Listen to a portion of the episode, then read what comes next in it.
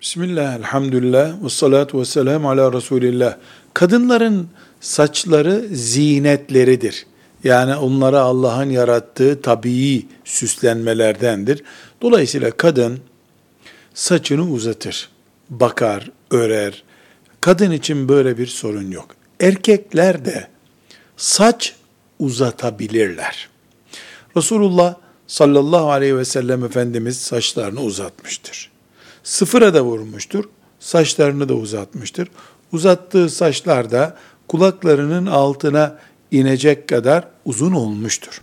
Ama saç konusunda bir emir yani illa uzatılacak, illa kesilecek diye bir emir yok dinimizde. Ama şu var. Müslüman saçını köhne bir mantıkla salmayacak. Saç temizliği ve saç bakımı şart. Bir, iki, kafirler için sembol haline gelmiş bir saç tarzını da Müslümanlar kullanmamalıdırlar.